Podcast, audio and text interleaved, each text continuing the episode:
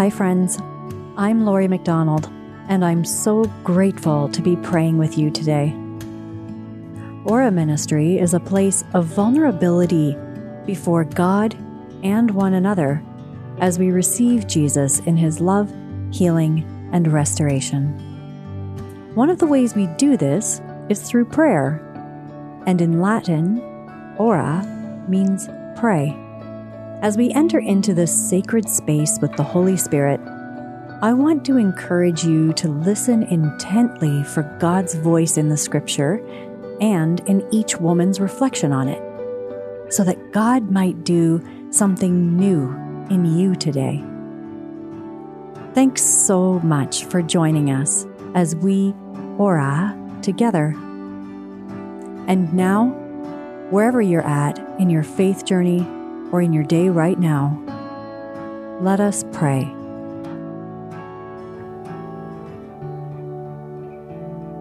Philippians 2 6 to 11. Christ Jesus, though he was in the form of God, did not regard equality with God as something to be exploited, but emptied himself, taking the form of a slave, being born in human likeness. And being found in human form, he humbled himself and became obedient to the point of death, even death on a cross.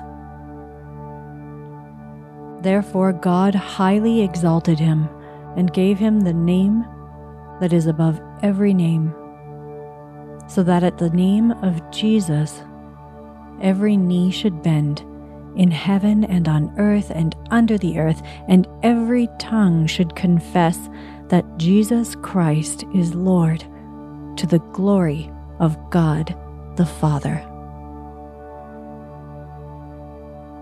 Pause pray, and reflect.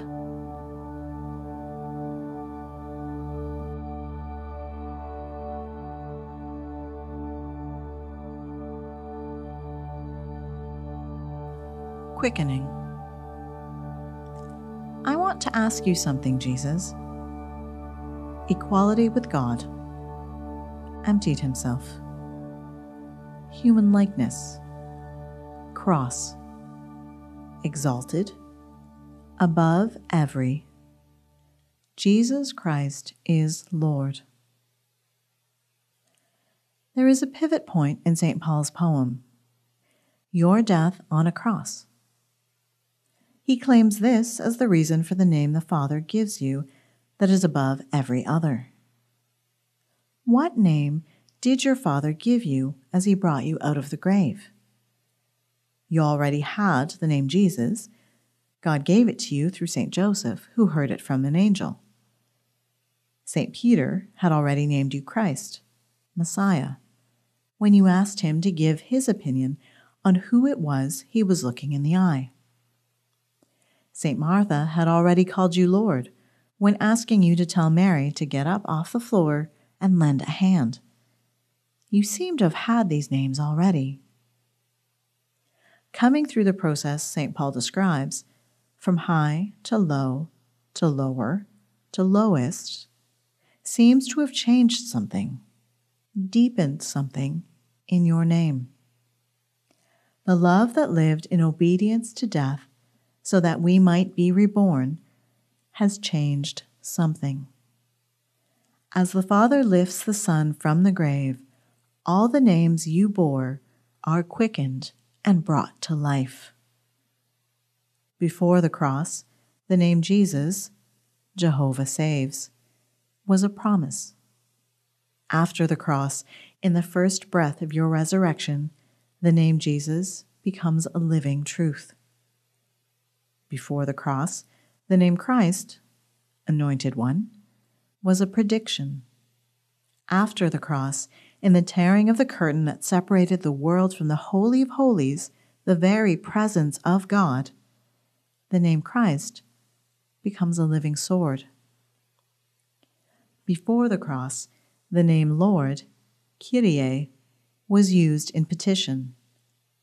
After the cross, the name Lord becomes a declaration that brings us to our knees, brings everything to its knees. In your losing everything for us, your Father has ignited your names. Can I follow you in this? This mountain of a poem St. Paul sent to Philippi bore on its shoulders a call to be like you. Let the same mind be in you that was in Christ Jesus. Philippians 2, verse 5. Therefore, my beloved, work out your own salvation with fear and trembling. Philippians 2, verse 12. Can I surrender? Am I able? What will quicken in my name when I desire someone else's good more than my own and act on it? Will you help me? For it is God who is at work in you, enabling you both to will and to work for his good pleasure. Philippians 2, verse 13. The wonder of it all. Lord Jesus Christ, is that you do you ask me to work it out, and then I find you here with me already doing the heavy lifting.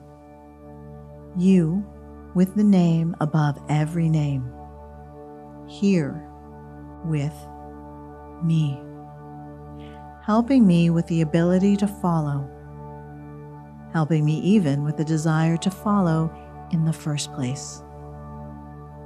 I am yours to the glory of God the Father. Amen.